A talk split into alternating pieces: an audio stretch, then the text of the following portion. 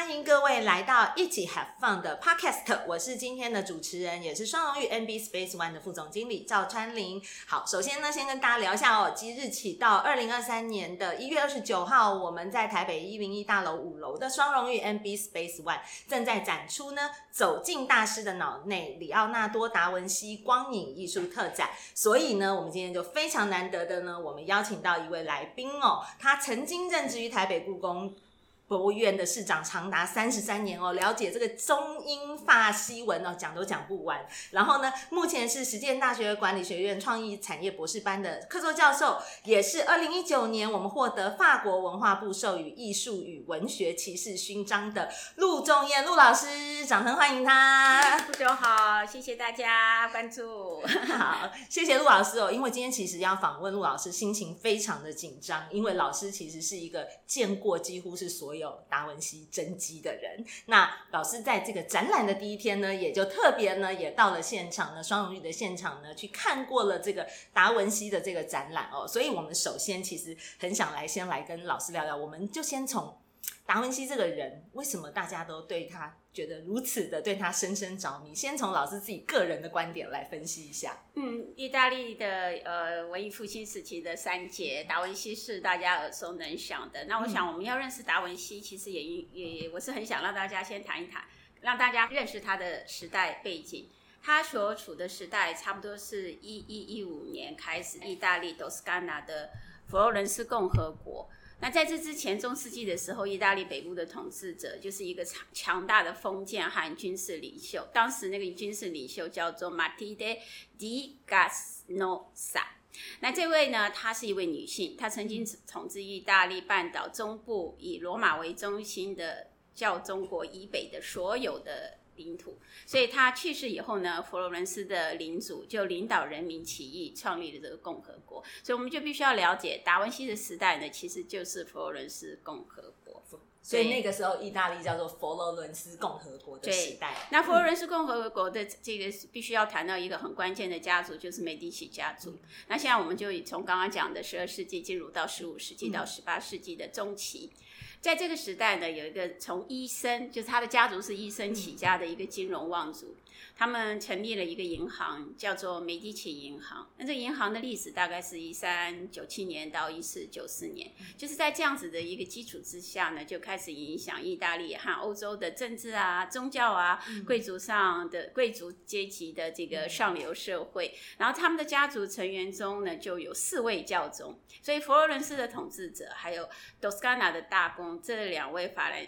他们的这个是他们家族里面啊，就是有出四个、嗯、四个四个教宗，还有大公。嗯、那还有两位是女性，那一位呢就是 Catherine de Medicis，她嫁到法国，成为法法国的王后。然后另外一位是 Marie de Medici，她嫁给了亨利四世，也成为了也是法国王后。对对对，所以我就说很有意思。我说哦，他们这个家族真的是包括女性呢，都扮演一个很重要的角色。到法国，等于是不只是在意大利这个共和国，他们自己的佛罗伦斯共和国有这个影响力，甚至到影响力连接到法国。对对对，对而且这些女性，当她们她们嫁给了法法国的王储也好，或者是后来登基成为国王，她们其实也是把意大利的这个这个文艺复兴，不管在饮食，就是食衣住行所有的生活美学上面，艺术美学、文化美学，通通带入。你知道，女性的影响力其实是蛮大的。对，其实女性。不得不说，女性对美的鉴赏力哦，还是有一个独到之处。比方说，我们现在讲到的 La cuisine française 法式料理，嗯、那这个就不得不提到美第奇家族。对对对，嗯，然后我想请教一下，嗯、是，不是就是用这个时期，就是我们所说的广义的文艺复兴的时期？对对对，其实文文艺复兴基本上就是从中世纪的，就是哥德式的艺术，就是宗教的信仰是占整个的，就是艺术的创作其实是是为了一个信仰。那、人文主义的时代就是从文艺复兴，所以这个是一个很重要的这个它的时代背景，跟他所处的这个佛意大利的这个佛罗伦斯，还有教宗国之间的关系。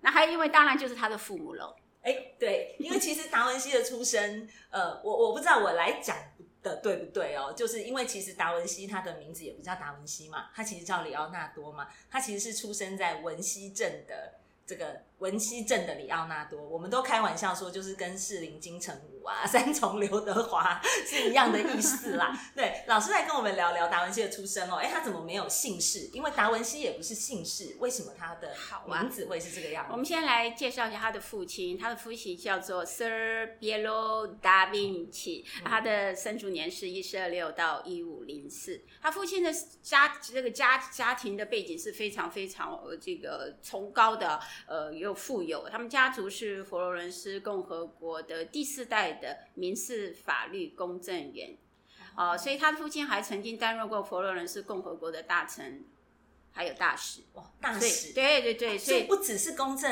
人呢，他还其实还是转业啊，转、哦、业，公证人是转的，还是？对，因为他本来就是崇高嘛，他是家族的，然后后来他就就是也扮演不同的。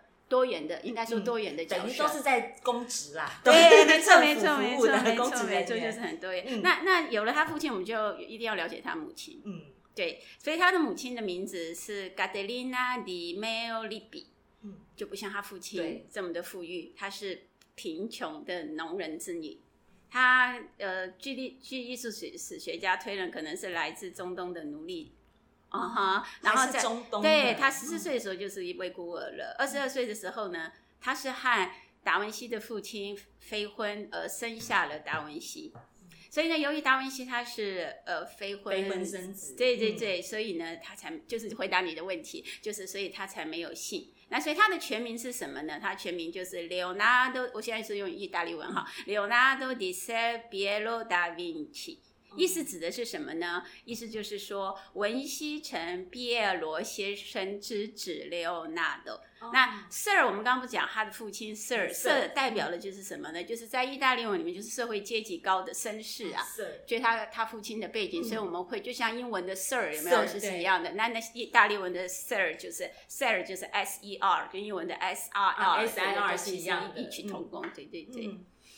嗯那嗯，那那其实我想，我想讲到这边，大家一定会很好奇，呃，这个后来他他们没有婚姻，没有婚约嘛？这样子的话，后来是谁养他？对对对对对，到底达文西那他怎么长大的？我觉得我跟你好有默契。对，他几岁发迹的呢？对对对对，那这就要讲到说，就是。一个一个孩子哦，一个孩子家里的宝贝，可是因为爸爸妈妈没有婚约，所以他的成长是怎么样？嗯、好，那我们现在就来谈谈他和他母亲相处的。嗯，他和他母亲相处只有十八个月，后来他的母亲就改嫁了，是一出生的那十八个月嘛？对对，等于就是还在强，没有任何襁褓期这样。对对对对，嗯、呃，就是只相处到一岁半嘛，应该是没有记忆的。对对对，没错。之后他母亲就改嫁了，到了一四三一四七三年的时候呢。达文西他回到了 Vinci，那再怎么样还是他母亲，所以他就去探望他的母亲。那当时他母亲的继父名字叫 Antonio，啊，母亲和他的继父是生了五个孩子，所以他那个时候回去哦，探望他的到家乡探望他的母亲，他就说我在 Antonio 家哦，嗯，呃，我我我感觉到很愉悦，表示说这个家庭啊，就是他有有温暖感，对，就是对，是他让他这样的感觉。对，然后就是因为有这样子的一种回到家乡啊的一个情境，所以在一四七三年他在 Vinci 的时候呢，现在在艺术史上有一件作品是非常重要的，就是呃，这这次我们在一零一的里面有也有这个 projection 哦，就是他用鹅毛笔画了有岩石和绿色阿诺山谷的纸本全景画。然后这个画呢是很特别，是因为是以透视的角度来诠释他所看到的 Vinci。那这个所以这个这这这个这个画哦的名称就叫做阿诺河谷的风景。然后他在这个作品的背面，他就又就写了，他说 Notre Dame des Neiges。只是那一天，就是一四七三年的八月五号。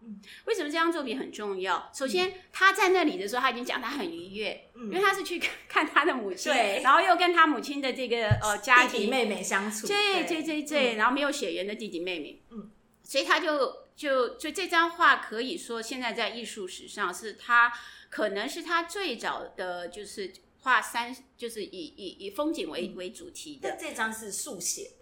对对对，就是就用鹅毛笔啊，用就是这样比较像草稿手稿对对对对对，那那这这张画，这这个这个在哪里呢？这 drawing 在哪里呢？在现在在佛罗伦斯的 Uffizi 啊，Uffizi 你知道就是美乌兹乌菲兹，乌菲兹，就就就等于是等于是梅迪奇这个家族的最后一代。他们整个就捐给了，嗯、捐给了这个、这个博物馆，是可以好好的来去考考察一下，因为好多达文西的重要作品。因为如果没有没有美第奇家族，嗯、就不会有这些收藏，这个嗯、也不会有这些呃供养这些艺术家的、嗯、的这样子，有这么多的现在传世这么多的了不起的作品。百多年前，yes, 但是还是可以有这样子的保障。对对对，嗯、欸，我很好奇哦，因为好像他在父亲那边的。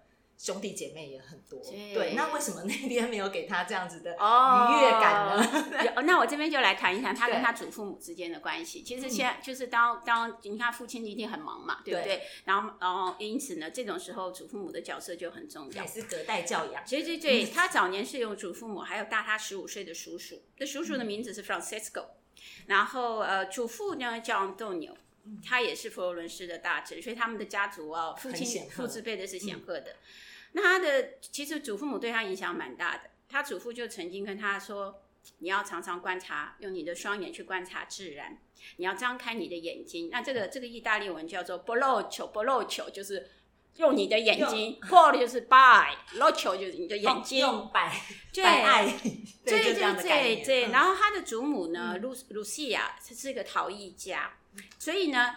祖父呢，跟祖母啊，其实是启蒙他对艺术的爱好跟敏锐度。嗯、像像我以前我在辅大念念法文系的时候，嗯、一个一个神父叫赵爸爸赵德树，嗯、他是匈牙利神父，他会七国语文。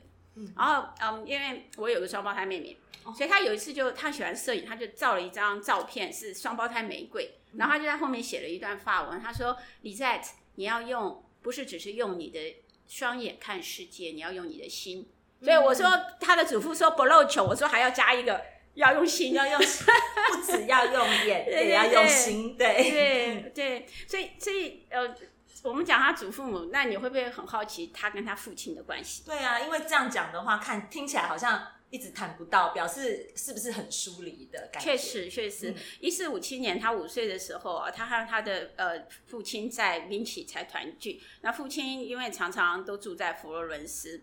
所以呢，嗯，十十岁的时候呢，他才和他真正真正和他的父亲父亲团聚。呃，但他跟他的父亲的关系一直没有很密切，是因为他是私生子，嗯，他是私生子，然后因此他父亲即使是往生的时候都没有给他遗产，哦，所以他的遗产其实是从他的叔侄辈那边来的。所以等于是祖祖父母还是对他是有这样的一个情感在的，嗯、可是其实反而父亲跟他很疏远，嗯、甚至连金钱都没有什么。就是因为我觉得这也是他的合法性啊。嗯、可是可是却你可是你我们必须要了解，他父亲因为有他的社会上的地位，嗯、所以他今天要成为一个呃，就是呃，如果他要成为一个真正能够，我们都是要把孩子送到好的学校，嗯、所以这个地方就可以谈谈。呃，他他的开始艺术养成教育，一四六二年的时候，他父亲就把他送到，也就是他十二岁的时候，把他送到一个名雕塑和画家，这这位叫做 Andrea del Verrocchio，生卒年一四三五到一四八八，就是我们讲的韦罗基奥老师的，他有一个工作室，他就去那边学艺。嗯那他的这个，因为他父亲也是认识这位，就是说，说我儿子啊，就到你这边来啊，有一点请托这样子。对对对对对。然后那个老师就跟他爸爸说：“嗯、我收你儿子不是因为我跟你相似，我们有我们有好朋友，我收他是因为他真的是有才，所以他其实是有看过达文西的一些作品在的。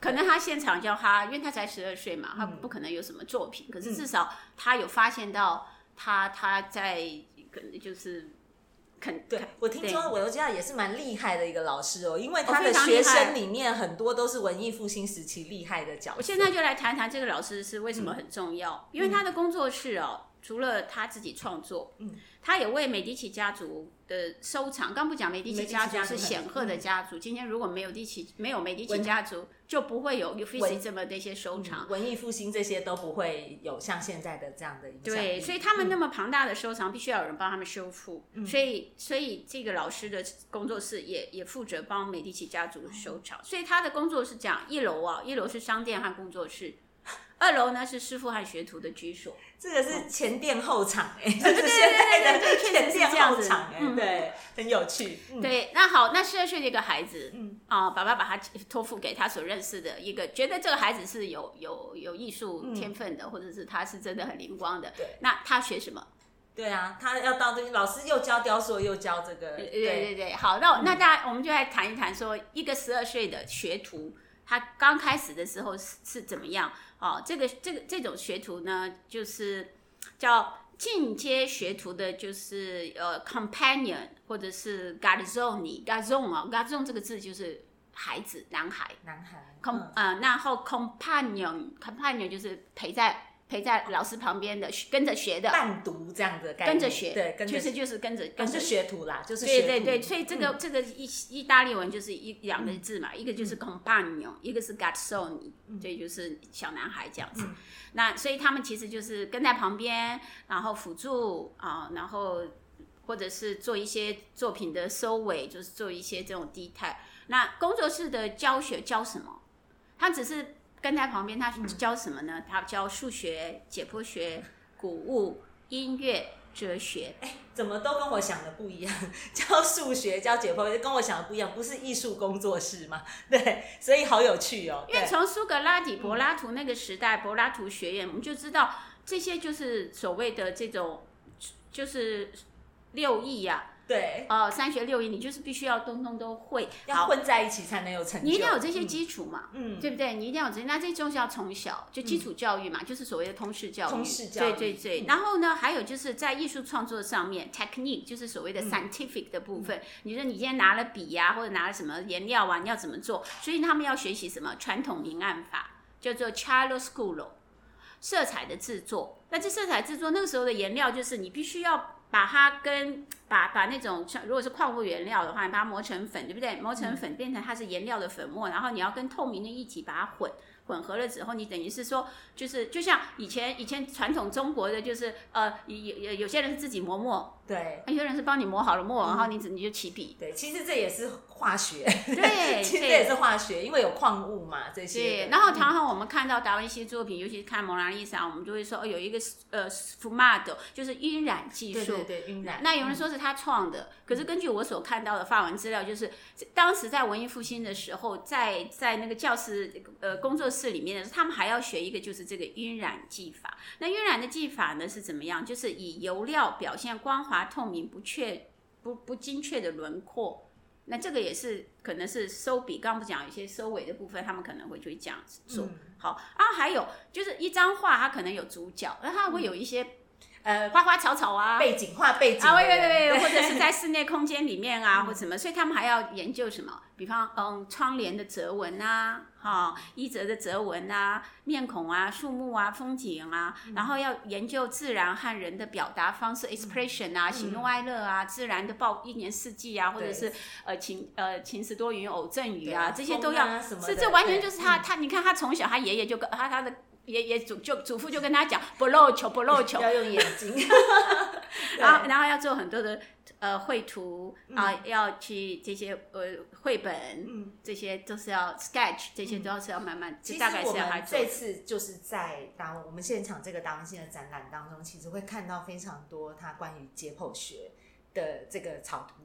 对，那其实觉得很惊讶哎，因为我们现在去看这些，我们可能是拍照啊，我们扫描，我们用很多很多方式，其实大家都非常惊艳。听说它是保保留下来了有两百多张这样子的图像，就是没有 X 光，没有扫描器，没有红外线，也不能照相的时代，达文西是如何有办法去把它这些解剖学的这个部分去做这个，就是把它画出来，而且听说好像还有。那个在子宫里面的胚胎，那个是最让人惊艳的一幅，可不可以请陆老师帮我们分享一下，聊聊这个到底是一个什么状况？嗯，对，我觉得这个就刚刚你所提的问题，就是呃，因为我们前阶段讲的是他第一次在佛罗伦斯，嗯、就是从佛罗伦斯十二岁开始，然后进入进入老师的工作室，嗯、老师工作室有教他各各式各样的这个，包括解剖学，那一定是很初步的。对，那那所以今天你问到这个问题，就是我们所看到他后来画出来的这个这个 sketch 哦，那这个就必须一定要提到他第二次在佛罗伦斯，嗯、他第二次在佛罗伦斯是在一五零三年到一五零六年，他在那个时候待了三年。所以呢，一五零四年他父亲八十岁的时候，他在在佛罗伦斯去世了。所以前面有提到，因为达文西是他的私生子，所以他没有得到他父亲任何的遗产。对，呃，那在那个时代呢，他就受到就是多斯卡纳首府佛罗伦斯。这个佛罗伦斯当时有一个市政厅，这个市政厅是在一二九九年的时候所所建的。那当时市政厅呢，就邀请达呃呃达芬奇来创作。那是为了什么而创作呢？是为了他的议会大厅。那个议会大厅呢，叫做五百大厅，非常非常的大哦，我去过，好大好大，又高又大，有有有有，中间都没有柱子。对，啊、嗯呃，那这个五百大厅希望邀请他创作壁画。那市政厅请他创作的主题是为了什么？是为了要纪念一四四零年佛罗伦斯战胜米兰的。嗯昂格利亚里战役，这是一个非常关键性的战役哦。那这个战役就变成了，嗯，佛罗伦呃达芬奇哦，就是首次受到接受到政府市政厅市政府这么大的一个案子，公标案一样。对对，这个托斯卡纳的市政厅是建于一二九九年。那当时那个市政厅就是五百大哦，他们请达芬奇去创作壁画。那创作的主题呢，是为了纪念一四四零年佛罗伦斯战胜米兰诺，就是米兰的昂格利亚里战役。那这个也就是达文西那个时候所受委托，真的是因为我刚刚讲他的他这个厅非常非常的大，所以是一个呃很很重要的一个呃市市政府委托的案子。那是壁画的，对，就是就是是壁画，可是他并没有完成，他就后来离开了佛罗伦斯。为什么没有完成？对，很有趣哦。前面六个月呢，他只完成了部分的草图。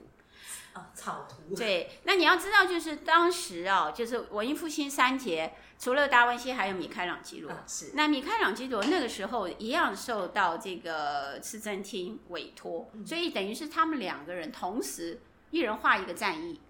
一人一边，然后一人一边，对对对对，这个就是激发他们的这个较劲之心。是的，所以达文西和米开朗基罗同时受到那个邀请画这个大壁画的时候，他就。被米开朗基罗的作品的人体啊，这种肌肉感，然后这种哦给震撼到。哦，米开朗基罗很有名的就是那个大卫像，对，就是也是人体的。对，米开朗非常重视肌肉，肌肉这种，就我们说肌肉很发达，就像那种健健健美 健美型的，对对对。那那然后他就受到震撼了，所以呢，他那时候就觉得说。米开朗基罗所画的人体或者是马匹的这种肌肉都非常非常的结实，结实对对对，最有力。嗯、那他相形之下，他就觉得他自己所画的，比方是马的臀部啊，就像是一个沙太软了沙包，就。是比较赘肉型的，没有他自己的形容是像沙包，他就形容叫沙包，像沙包，就是就是饱饱的、满满的，可是没有那种肌理感。所以达文西就受到米开朗基罗的刺激，所以他就去了桑达玛利亚诺瓦的医院，去那个医院那边去研究解剖学。所以医院让他研究，对对对，他去那边去研究解剖学。所以之后呢，在一五零七年。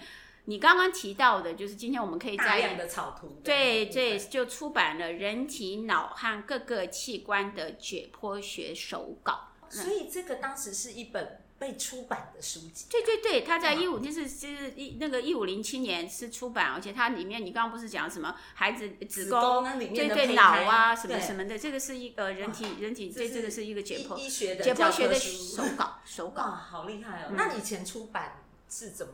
就是用大家在疼还是印？文文艺复兴的出版社已经非常非常的这个文艺复兴其实已经到十五，已经有印刷十四十五世纪了嘛，对不对？它已经到十四十五世纪了，所以那个时候呃，印刷术出版是是已经开始很蓬勃的。然后也也不是只是你今天如果推到古希腊罗马时代，古希腊罗马时代的时候，像那个时候。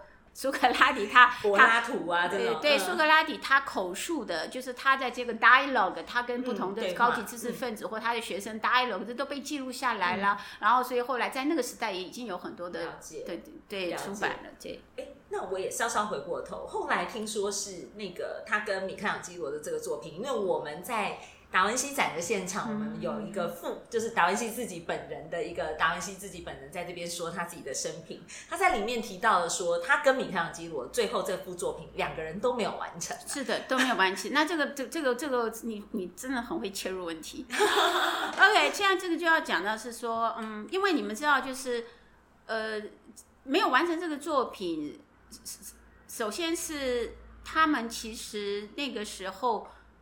创作的太慢了，以以我我现在现因为我们今天主角是达文西，所以我就先不谈米开朗基罗。可是必须知道他们是从 达文西那时候的创作是是是有有延误的，有延误的，有延误的。那这个延误的，因为你看他前面前面六个月都在画草草草图嘛，啊，对。那所以在这个情况之下，他跟他跟市政厅其实是有签约的嘛，他就是等于迟交了，是有有延误的，对。然后因此他就，所以他们后来换了。嗯所以，所以现在你去看是看不到他他原来的创作。市政厅把他就换了，委托别人去做。对对对，所以你现在看到是把它覆盖上去，就就他并没有真正去把他们两个都没有。然后还有一个很重要的原因就是他们会，他们后来被请到罗马，尤其像是米开朗基罗，他他被请到罗马，因为那个教教廷嘛，教宗嘛，把他把他们请去，所以所以所以这个就就是哦，所以这也跟他们自己的一些等于他有别的。